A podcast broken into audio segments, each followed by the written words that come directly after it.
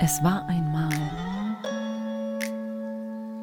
Ja, so könnte man eigentlich diese erste Folge meines Podcasts Kopfkino Aussteiger berichten anfangen.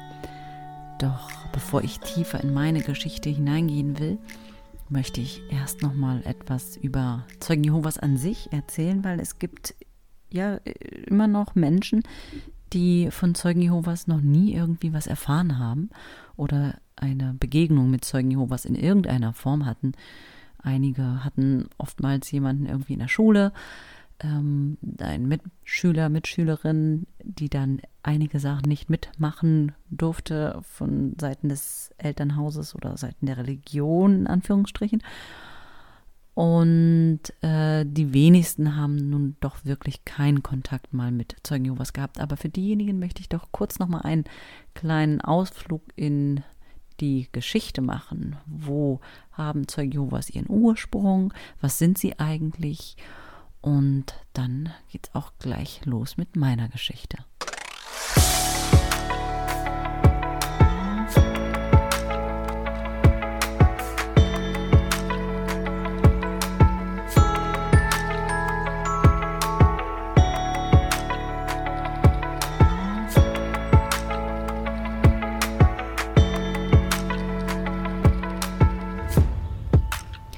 Wir doch mal zurück ins Jahr 1870. Da lebte ein Mann in den USA und zwar hieß dieser Mann Charles Taze Russell, der mit einer großen Hingabe sich dem Bibelstudium widmete.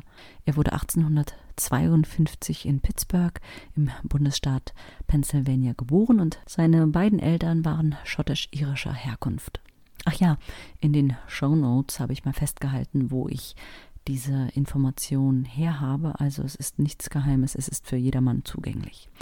Aber zurück zu Charles Taze Russell. Er war ein sehr gläubiger Mensch. Er war der unabhängigen Kirchengemeinschaft sehr zugewandt und hat sich bereits in jungen Jahren über die Bibel viele Gedanken gemacht und fand das, was er dort gelesen hat, nicht ganz schlüssig und hat sich somit hingesetzt und die Bibel gründlich studiert. Das hat er nicht alleine gemacht. Er hat sich in einem kleinen Kreis von sechs Mitstreitern wiedergefunden. Die hießen dann die ernsten Bibelforscher. Die haben dann die Bibel komplett nochmal ganz neu übersetzt, sprich Zeugen Jehovas haben ihre eigene Bibelübersetzung und ihre Ausgabe heißt Neue Weltübersetzung der Heiligen Schrift. 1879 gründete er dann seine eigene Zeitschrift Science Watchtower. Daraus wurde später dann der Wachturm, The Watchtower, die vielen bekannt ist, diese Zeitschrift. Zwei Jahre darauf die Wachturmgesellschaft. In Deutschland haben sie dann ihren Sitz in Selters. Das liegt zwischen Limburg an der Lahn und Bad Camberg. Dort leben oder lebten, naja, seit das Ganze dem Online-Geschäft übergeben worden ist, circa 2000 ja, ehrenamtliche Mitarbeiter, die dort ja, leben und arbeiten und kümmern sich um den Vertrieb von den Publikationen und drucken das Ganze dort auch. 1931 haben sich dann die ernsten Bibelforscher Zeugen Jehovas genannt. Jehova ist der Name Gottes nach den Zeugen Jehovas und es gibt einen Bibelvers, Jesaja 43, Vers 10 und 11. Ich, ihr seid meine Zeugen, ich bin Jehova und außer mir gibt es keinen Retter. Und somit haben sich Zeugen Jehovas dann noch den Titel Zeugen dazugenommen und heißen seitdem Zeugen Jehovas. Sie nehmen die Bibel sehr wörtlich, den, den größten Teil da eigentlich von.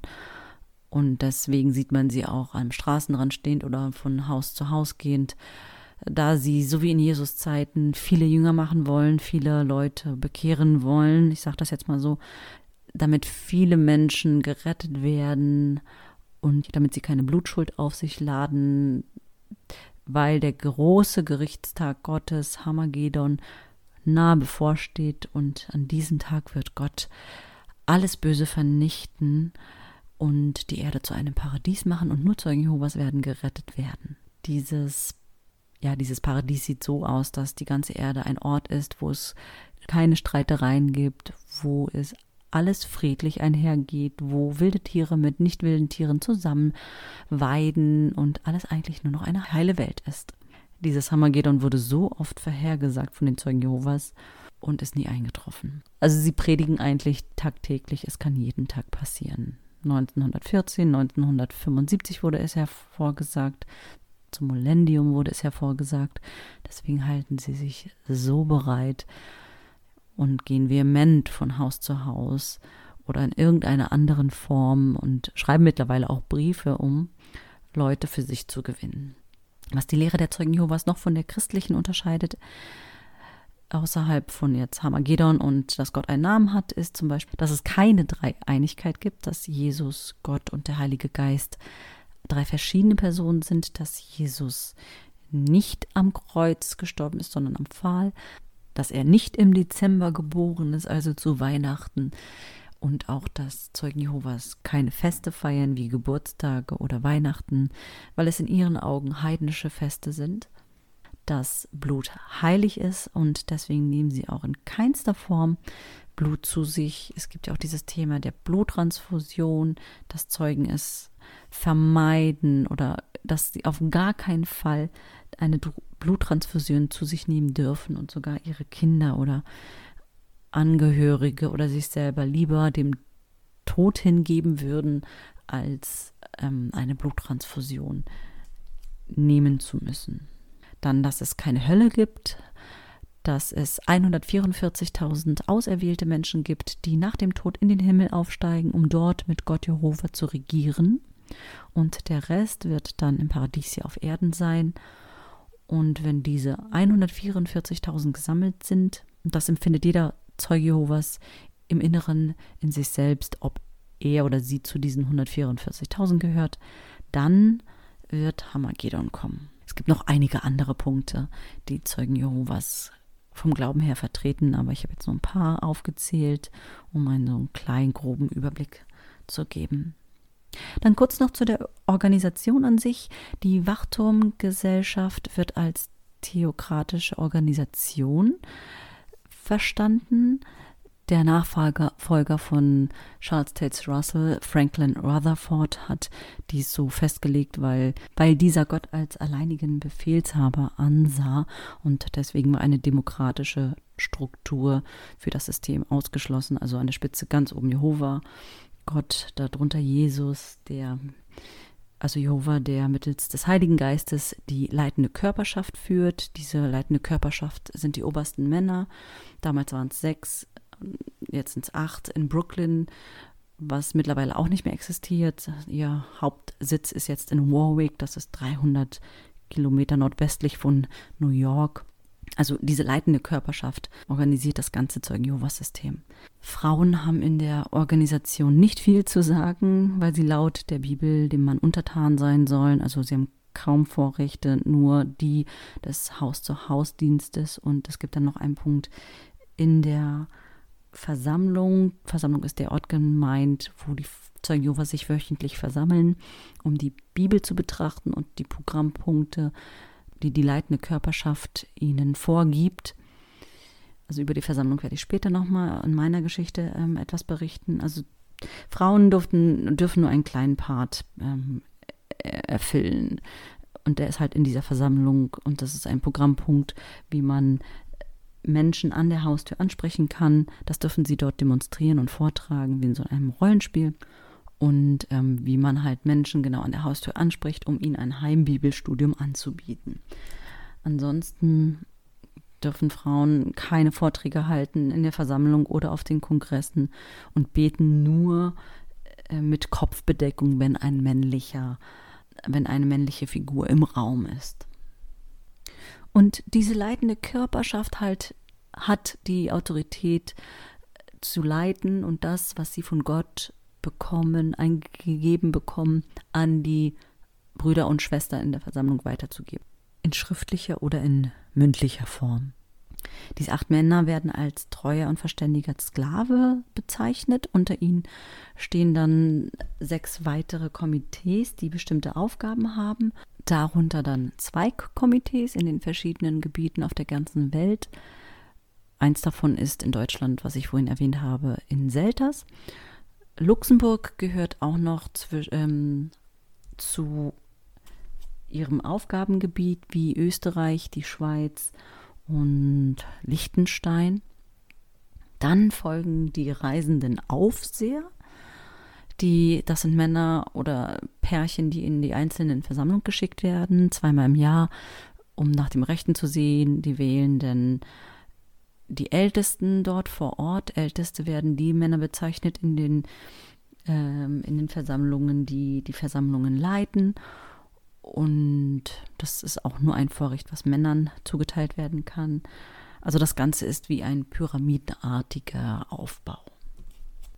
Zeugen Jehovas sprechen sich intern mit Bruder und Schwester an, also Schwester Hellwig, Bruder so und so und bezeichnen sich nebenbei auch als Verkündiger. Das Ganze wird auch mit Berichten immer kontrolliert von den Ältesten, also wie weit sie in und wie oft sie in, in den Haus-zu-Haus-Dienst gehen, wie viel sie spenden und das wird dann halt ähm, an die leitende Körperschaft alles weitergeleitet und von dort halt in einer gewissen Form kontrolliert. Was noch ganz wichtig zu erwähnen ist, ist, dass das ganze System auf Spenden basiert und Vielleicht ist es noch interessant, dass es weltweit 8 Millionen Zeugen Jehovas gibt, in Deutschland 170.000. So sind die momentanen Zahlen und in 239 Ländern. Ja, also das war jetzt so ein kleiner grober Überblick über das System an sich und auch ein kleiner Ausflug in die Geschichte der Zeugen Jehovas. Das ist das so, was ich noch im Kopf habe, was ich früher als Kind gelernt habe. Und jetzt geht es los mit meinem Kopfkino, mit meiner Geschichte.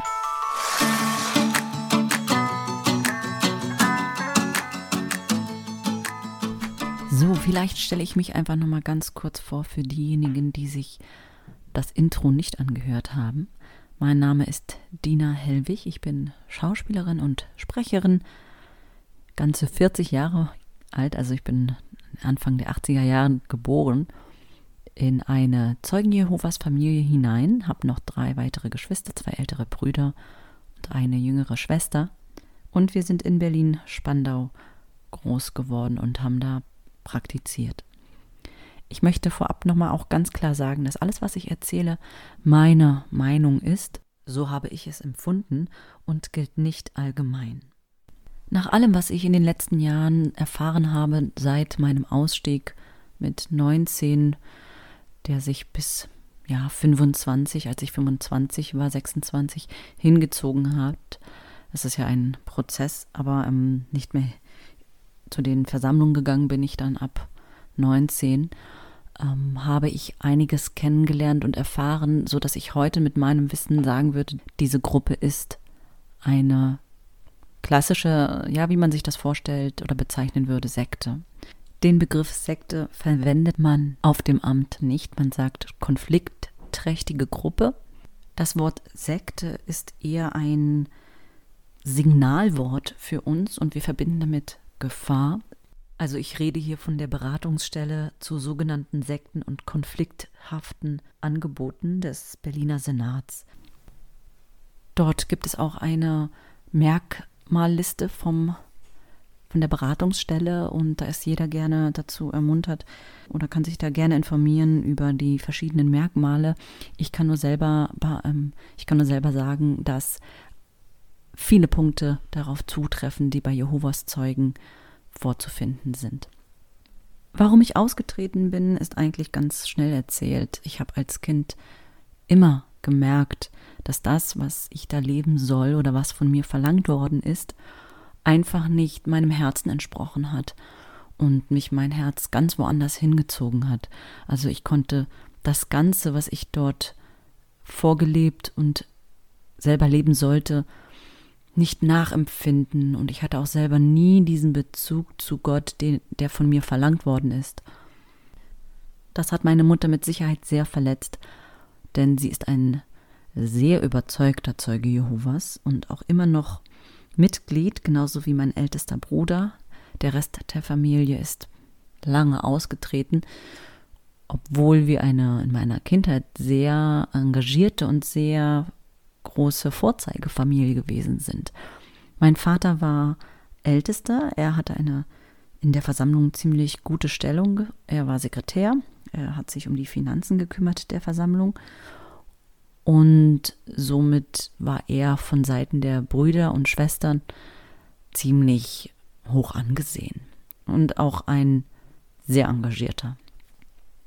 Meine Mutter hätte es am liebsten gesehen, wenn wir alle in große Fußstapfen treten oder die Wege einschlagen, die sie sich am meisten gewünscht hätte von uns. Und das wäre der Missionardienst gewesen in anderen Ländern.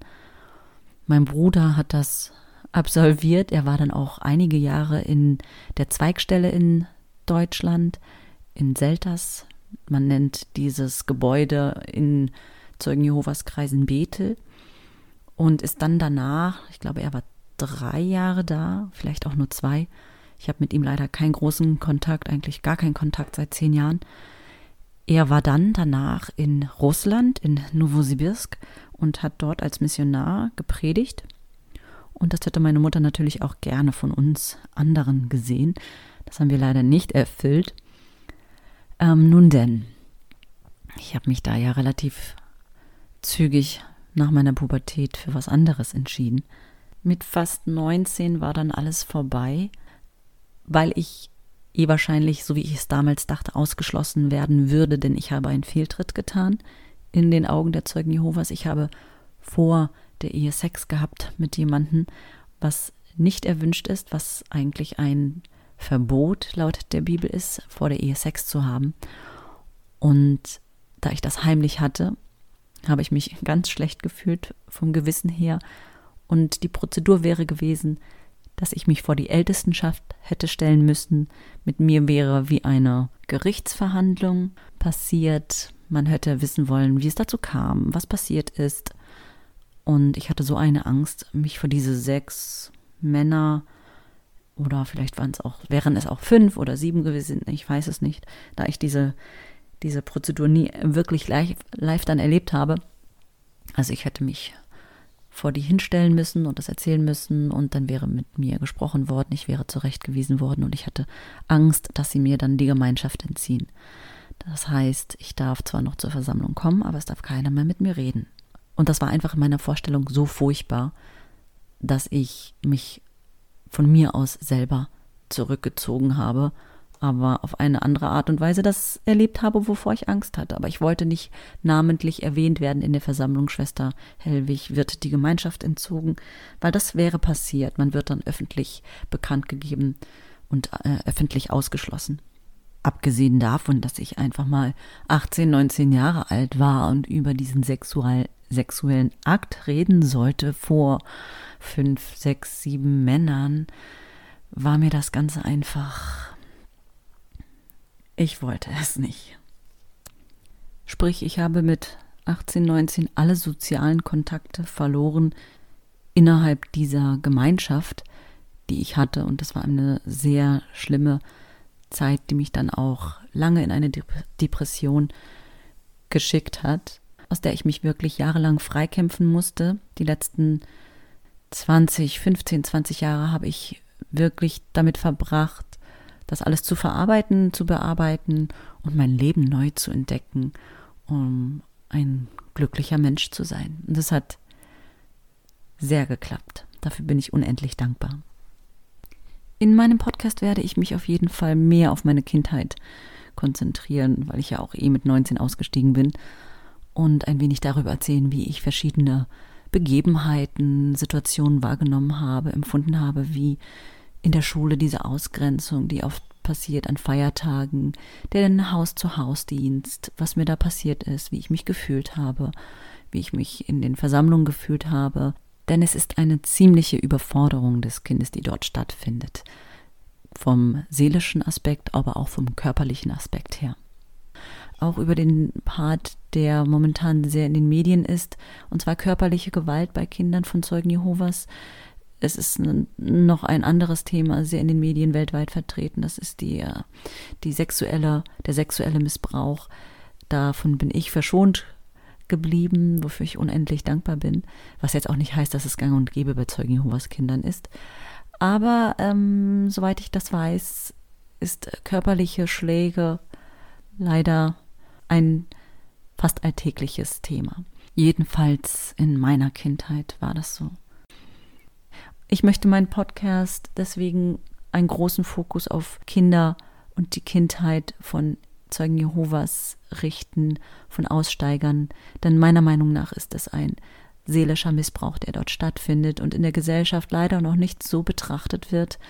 Und vielleicht hilft mein Podcast dazu bei, dass es eine, dass auch das ein Thema in der Gesellschaft wird und Aussteiger mehr Beachtung bekommen in der Hinsicht. Meine Erfahrung ist, dass Aussteiger, besonders die, die dort hineingeboren worden sind, für ihr Leben lang traumatisiert sind. Und ich hoffe, dass ich dieser Welt damit einen kleinen Teil dazu beitragen kann, es ein wenig besser zu machen. In den ersten Folgen werde ich ein wenig aus meinem Leben erzählen und in den darauffolgenden Folgen werde ich ehemalige Zeugen Jehovas oder Menschen aus ähnlich konfliktträchtigen Gruppen vors Mikrofon holen und mit ihnen in einen Dialog treten und sie erzählen lassen, wie es bei ihnen in der Kindheit ausgesehen hat, wie sie das Ganze empfunden haben. Und ich freue mich unheimlich auf meine Interviewpartner, denn ich verbinde natürlich emotional ganz viel mit ihrer Geschichte. Aber es sind auch Menschen, die ich jahrelang aus den Augen verloren habe, weil ich nicht mit denen reden durfte und sie jetzt nach dem Ausstieg auf Aussteigerportalen wiedergefunden habe und sogar die Cousine meines Vaters, was wunderschön ist und das ist einfach, ja, es erfreut mich wirklich und ich sage nur, ihr könnt gespannt sein, weil es sind unheimlich interessante Geschichten. Vielen Dank, dass du dir diesen Podcast bis jetzt schon angehört hast und bis zum nächsten Mal. Eine Bewertung ist ja natürlich völliger Quatsch. Oder vielleicht doch, denn ich möchte ja eigentlich, dass sich ganz viele Menschen diesen Podcast anhören. Also hinterlass mir doch gerne ein Like oder eine Bewertung. Und falls du Fragen oder Anregungen hast oder mit mir auch in den Austausch gehen möchtest für eine nächste Podcast-Folge, dann schreib mir doch gerne eine E-Mail unter info at kopfkinoaussteigerberichten.de.